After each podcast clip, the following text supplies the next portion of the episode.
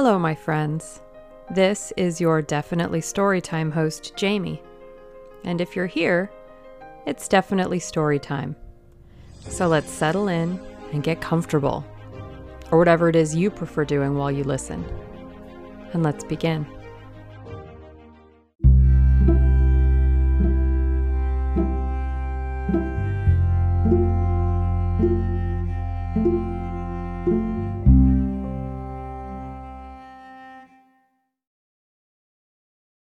Are reading Jane Eyre by Charlotte Bronte.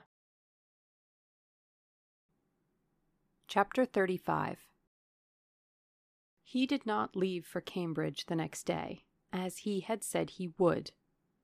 He deferred his departure a whole week, and during that time he made me feel what severe punishment a good yet stern, a conscientious yet implacable man can inflict on one who has offended him. Without one overt act of hostility, one upbraiding word, he contrived to impress me momently with the conviction that I was put beyond the pale of his favor.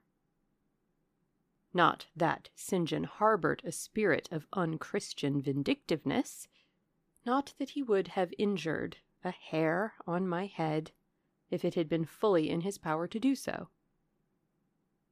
Both by nature and principle, he was superior to the mean gratification of vengeance. He had forgiven me for saying I scorned him and his love, but he had not forgotten the words, and as long as he and I lived, he never would forget them. I saw by his look when he turned to me that they were always written on the air between me and him. Whenever I spoke, they sounded in my voice to his ear, and their echo toned every answer he gave me. He did not abstain from conversing with me. He even called me as usual each morning to join him at his desk.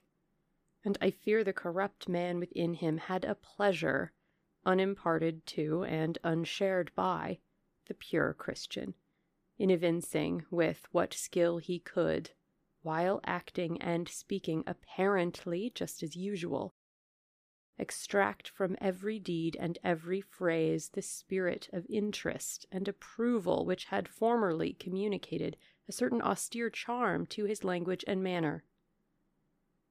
To me, he was in reality become no longer flesh, but marble.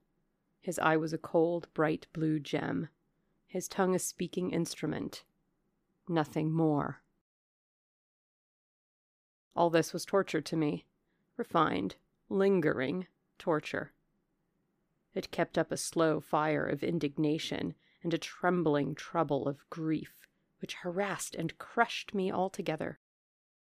I felt how, if I were his wife, this good man, pure as the deep sunless source, could soon kill me, without drawing from my veins a single drop of blood, or receiving on his own crystal conscience the faintest stain of crime. Especially I felt this when I made any attempt to propitiate him. No Ruth met my Ruth. He experienced no suffering from estrangement, no yearning after reconciliation. And though, more than once, my last falling tears blistered the page over which we both bent, they produced no more effect on him than if his heart had been really a matter of stone or metal. To his sisters, meantime, he was somewhat kinder than usual, as if afraid that mere coldness would not sufficiently convince me how completely I was banished and banned. He added the force of contrast. And this, I am sure, he did not by malice, but on principle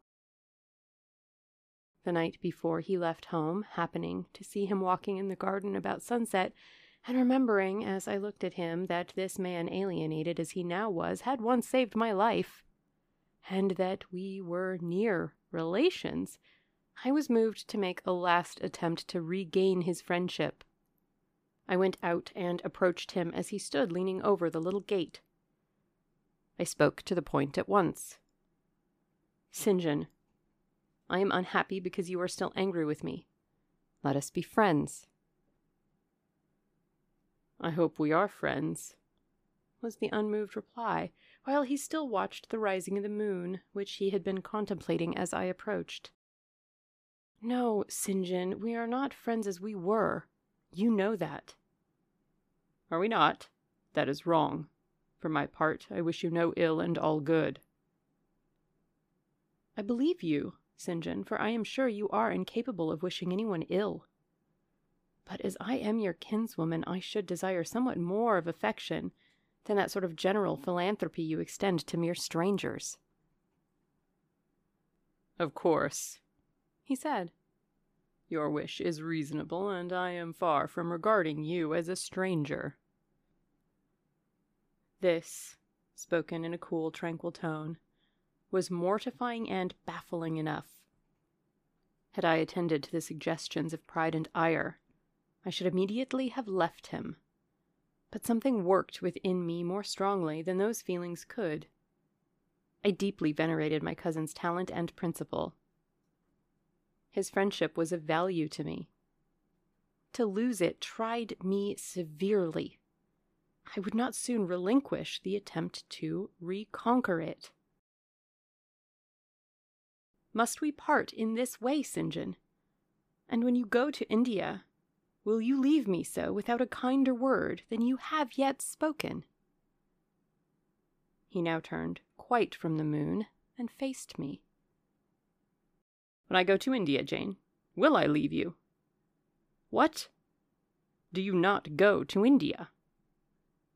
You said I could not unless I married you. And you will not marry me you adhere to that resolution. Reader, do you know, as I do, what terror those cold people can put into the ice of their questions? How much of the fall of the avalanche is in their anger, of the breaking up of the frozen sea in their displeasure? No, St. John, I will not marry you. I adhere to my resolution.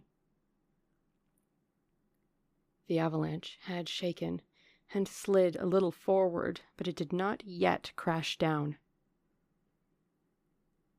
Once more, why this refusal? he asked. Formerly, I answered, because you did not love me. Now, I reply, because you almost hate me. If I were to marry you, you would kill me. You are killing me now. His lips and cheeks turned white, quite white. I should kill you. I am killing you. Your words are such as ought not to be used violent, unfeminine, and untrue. They betray an unfortunate state of mind.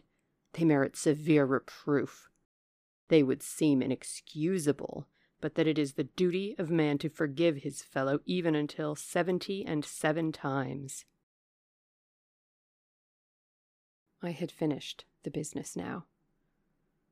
While earnestly wishing to erase from his mind the trace of my former offense, I had stamped on that tenacious surface another and far deeper impression.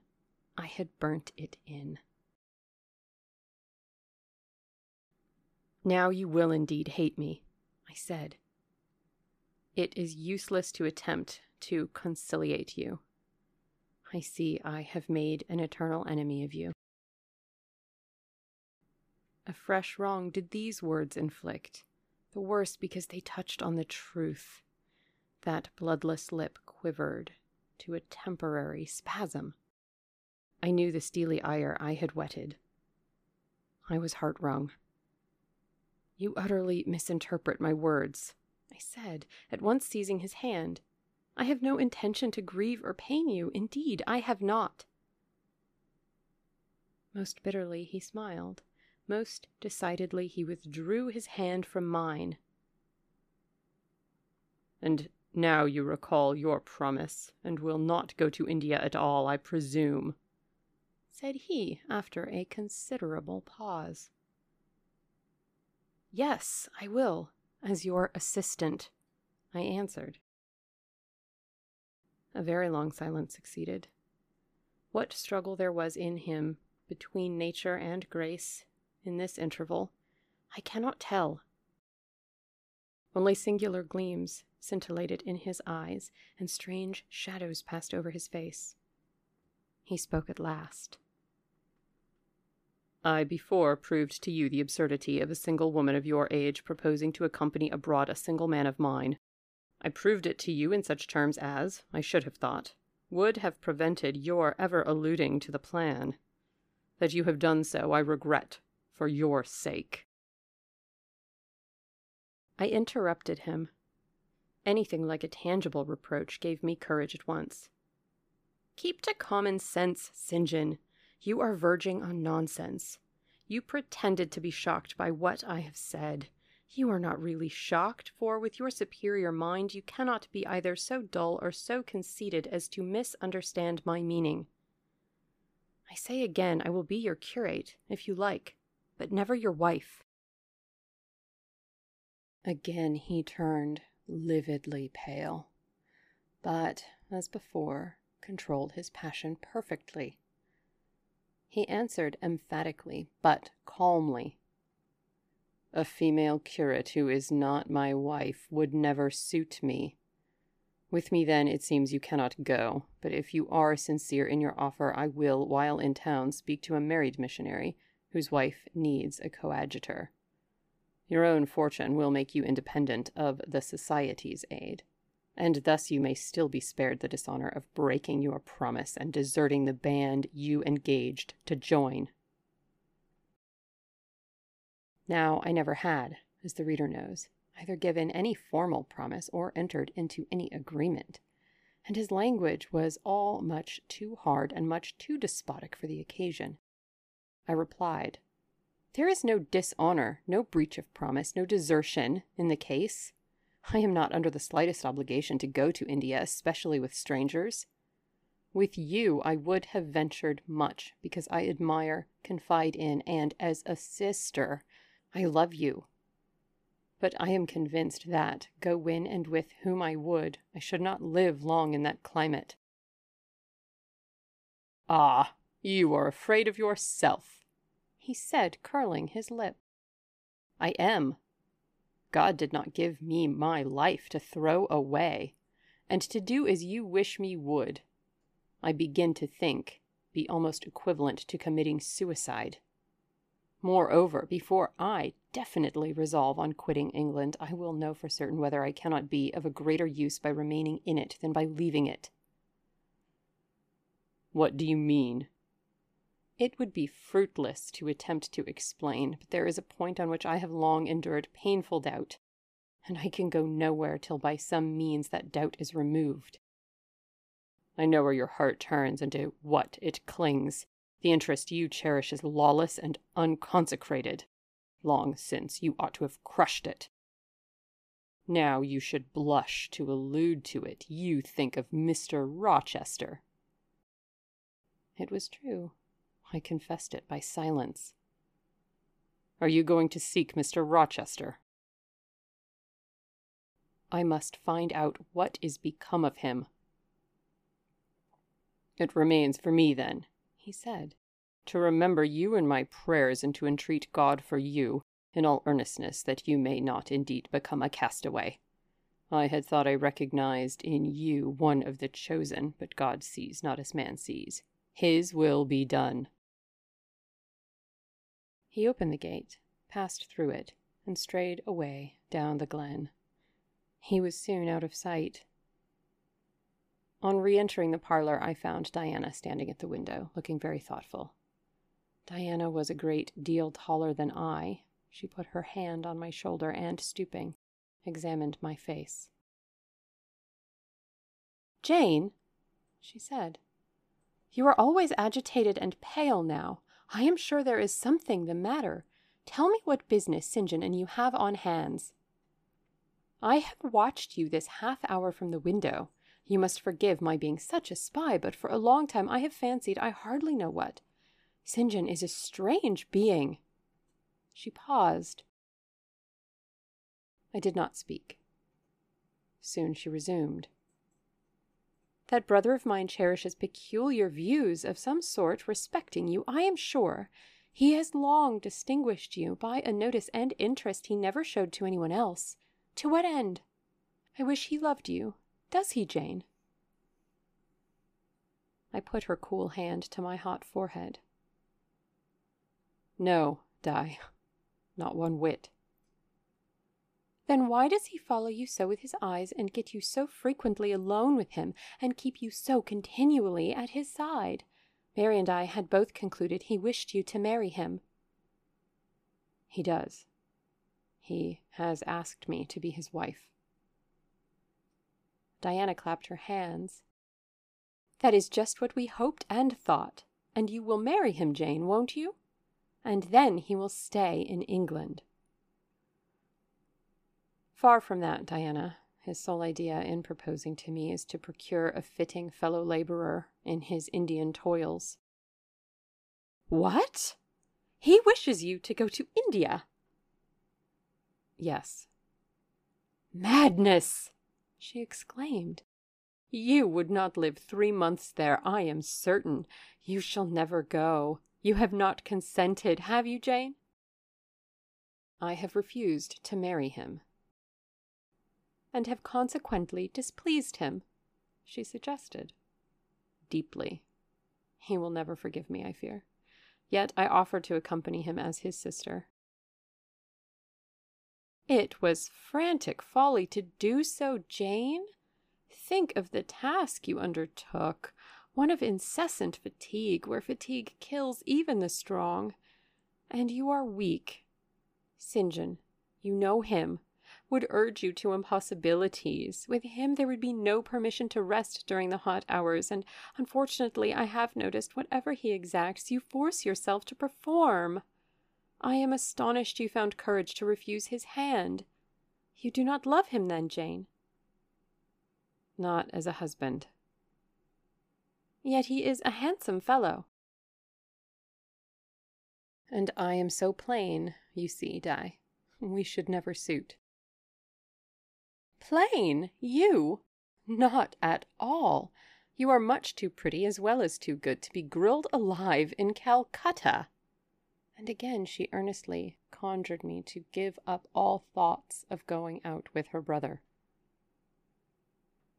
I must indeed, I said. For when just now I repeated the offer of serving him for a deacon, he expressed himself shocked at my want of decency. He seemed to think I had committed an impropriety in proposing to accompany him unmarried, as if I had not from the first hoped to find in him a brother and habitually regarded him as such. And what makes you say he does not love you, Jane? You should hear himself on the subject. He has again and again explained that it is not himself but his office he wishes to mate. He has told me I am formed for labor, not for love, which is true, no doubt. But in my opinion, if I am not formed for love, it follows that I am not formed for marriage. Would it not be strange, Di, to be chained for life to a man who regarded one but as a useful tool? Insupportable, unnatural, out of the question. And then I continued. Though I have only sisterly affection for him now, yet if forced to be his wife, I can imagine the possibility of conceiving an inevitable, strange, torturing kind of love for him because he is so talented, and there is often a certain heroic grandeur in his look, manner, and conversation. In that case, my lot would become unspeakably wretched. He would not want me to love him, and if I showed the feeling, he would make me sensible that it was a superfluity unrequired by him, unbecoming in me. I know he would. And yet St. John is a good man, said Diana. He is a good and a great man, but he forgets pitilessly the feelings and claims of little people in pursuing his own large views. It is better, therefore, for the insignificant to keep out of his way, lest in his progress he should trample them down. Here he comes. I will leave you, Diana. And I hastened upstairs as I saw him entering the garden. But I was forced to meet him again at supper. During that meal he appeared just as composed as usual. I had thought he would hardly speak to me, and I was certain he had given up the pursuit of his matrimonial scheme. The sequel showed I was mistaken on both points. He addressed me precisely in his ordinary manner, or what had of late been his ordinary manner, one scrupulously polite. No doubt he had invoked the help of the Holy Spirit to subdue the anger I had roused in him, and now believed he had forgiven me once more. For the evening reading before prayers, he selected the 21st chapter of Revelation. It was at all times pleasant to listen while from his lips fell the words of the Bible. Never did his fine voice sound at once so sweet and full. Never did his manner become so impressive in its noble simplicity as when he delivered the oracles of God. And tonight that voice took a more solemn tone, that manner a more thrilling meaning. As he sat in the midst of his household circle, the May moon shining in through the uncurtained window, and rendering almost unnecessary the light of the candle on the table, he sat there, bending over the great old Bible, and described from its page the vision of the new heaven and the new earth, told how God would come to dwell with men, how he would wipe away all tears from their eyes, and promised that there should be no more death, neither sorrow nor crying, nor any more pain because the former things were passed away. These succeeding words thrilled me strangely as he spoke them, especially as I felt by the slight, indescribable alteration in sound that in uttering them his eye had turned on me. He that overcometh shall inherit all things, and I will be his God, and he shall be my son, but was slowly, distinctly read. The fearful, the unbelieving, shall have their part in the lake which burneth with fire and brimstone, which is the second death. Henceforth I knew what fate St. John feared for me. A calm, subdued triumph, blent with a longing earnestness, marked his enunciation of the last glorious verses of that chapter.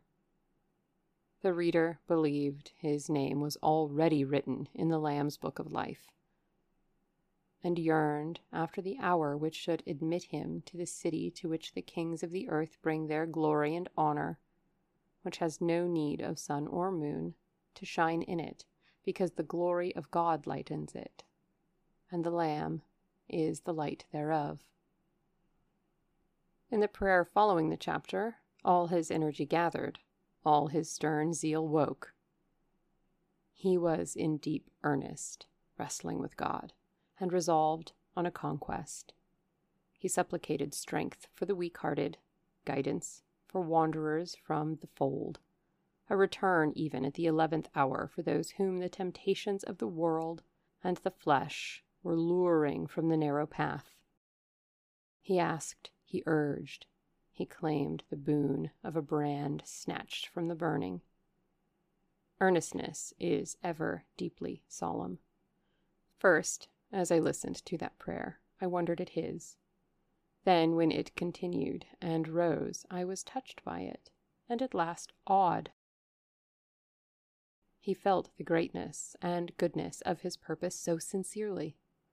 Others who heard him plead for it could not but feel it too. The prayer over, we took leave of him.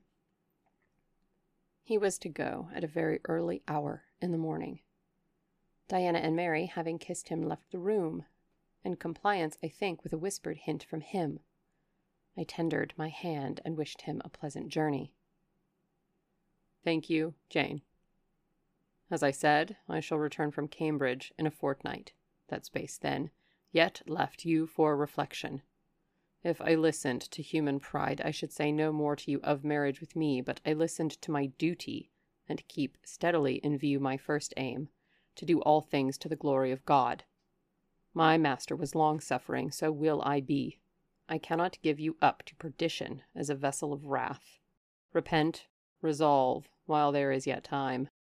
Remember, we are bid to work while it is day, warned that the night cometh when no man shall work. Remember the fate of Dives, who had his good things in this life. God give you strength to choose that better part, which shall not be taken from you. He laid his hand on my head as he uttered the last words. He had spoken earnestly, mildly. His look was not, indeed, that of a lover beholding his mistress, but it was that of a pastor recalling his wandering sheep, or better, of a guardian angel watching the soul for which he is responsible. All men of talent, whether they be men of feeling or not, whether they be zealots or aspirants or despots, provided only they be sincere, have their sublime moments when they subdue and rule. I felt veneration for St. John, veneration so strong that its impetus thrust me at once to the point I had so long shunned. I was tempted to cease struggling with him, to rush down the torrent of his will into the gulf of his existence, and there lose my own. I was almost as hard beset by him now as I had been once before, in a different way, by another. I was a fool both times. To have yielded then would have been an error of principle. To have yielded now would have been an error of judgment. So I think at this hour, when I look back to this crisis, through the quiet medium of time. I was unconscious of folly at the instant. I stood motionless under my Hierophant's touch. My refusals were forgotten, my fears overcome, my wrestlings paralyzed. The impossible, that is, my marriage with St. John, was fast becoming the possible. All was changing utterly with a sudden sweep. Religion called, angels beckoned, God commanded. Life rolled together like a scroll. Death's gates opening showed eternity beyond. It seemed that for safety and bliss there, all here might be sacrificed in a second. The dim room was full of visions. Could you decide now? asked the missionary. The inquiry was put in gentle tones. He drew me to him as gently. Oh, that gentleness! How far more potent it is than force! I could resist St. John's wrath. I grew pliant as a reed under his kindness. Yet I knew all the time, if I yielded now, I should not the less be made to repent, some day, of my former rebellion. His nature was not changed by one hour of solemn prayer. It was only elevated.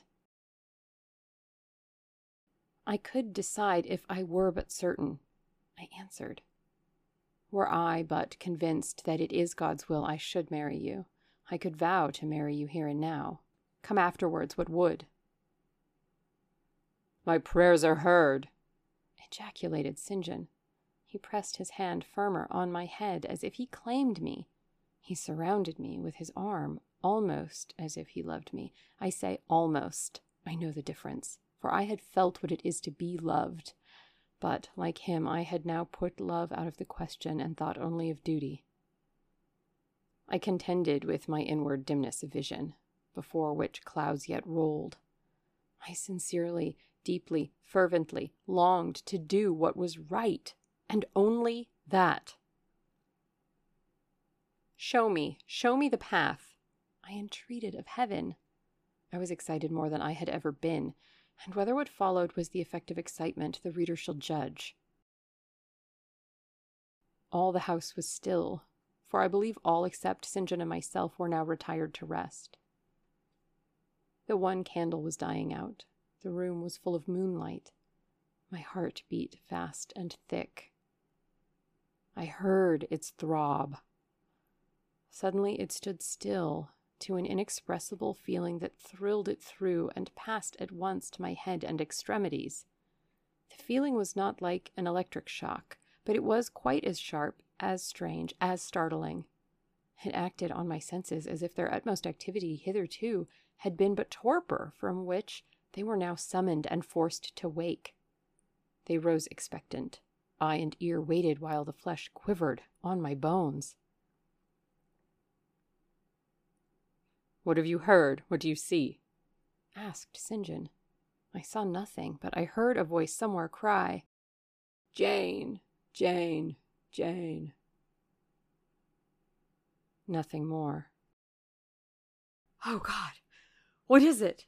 I gasped. I might have said, Where is it? For it did not seem in the room, nor in the house, nor in the garden. It did not come out of the air, nor from under the earth, nor from overhead. I had heard it, where or whence, forever impossible to know. And it was the voice of a human being, a known, loved, well remembered voice, that of Edward Fairfax Rochester, and it spoke in pain and woe, wildly, eerily, urgently. I am coming, I cried. Wait for me. Oh, I will come. I flew to the door and looked into the passage. It was dark. I ran out into the garden. It was void. Where are you? I exclaimed. The hills behind Marsh Glen sent the answer faintly back. Where are you? I listened. The wind sighed low in the firs. All was moorland, loneliness, and midnight hush. Down, superstition! I commented as that spectre rose up black by the black yew at the gate. This is not thy deception, nor thy witchcraft. It is the work of nature. She was roused and did, no miracle, but her best. I broke from St. John, who had followed and would have detained me. It was my time to assume ascendancy. My powers were in play and in force. I told him to forbear question or remark. I desired him to leave me. I must and would be alone. He obeyed at once. Where there was energy to command well enough, obedience never fails. I mounted to my chamber, locked myself in, fell on my knees, and prayed in my way, a different way to St. John's, but effective in its own fashion. I seemed to penetrate very near a mighty spirit, and my soul rushed out in gratitude at his feet. I rose from the thanksgiving, took a resolve, and lay down, unscared, enlightened, eager but for the daylight. To be continued. Are you a person who does laundry? Because I'm a person who does laundry. And as such, I have teamed up with Salty Llama to help make laundry a little bit easier, better for the planet, and more affordable. So if you want to ditch the jug and the mess and the waste, head over to saltylama.com and use my affiliate code, definitely storytime, no spaces, to get 10% off your order. There's a link in the episode description. And that has been our episode. I hope you enjoyed it. And if you did, I hope you'll consider telling your friends and family and if you have the means, providing listener support.